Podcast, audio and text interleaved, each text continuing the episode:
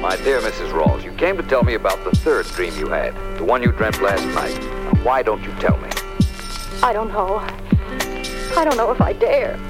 Those other two dreams I had coming true when I woke up.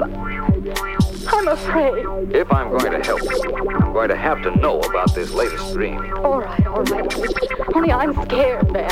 I'm afraid. I, you see, last night, the same man who came to me in the first two dreams came again. This time, he told me I was going to meet a man named Sam Davis.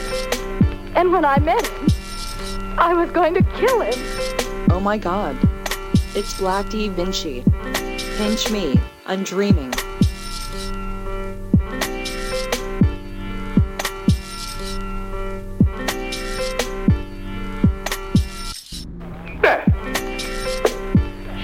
Good shot, boss. Yeah, it was. Thank you. Oh, uh, Mort, will you go over there and get those arrows out of the target? Yeah, sure, but you've got one more arrow left, Mr. Lee. I lost one yesterday, and I'd like the others, if you don't mind. All right. Don't mind. I don't mind at all. Pete. Yeah? Pete, what's your opinion of Mort? Yeah, he's all right. A little stupid, maybe, but he's all right. Do you think he'd ever do any talking if the police picked him up? Well, that's hard to tell. Maybe yes, maybe no.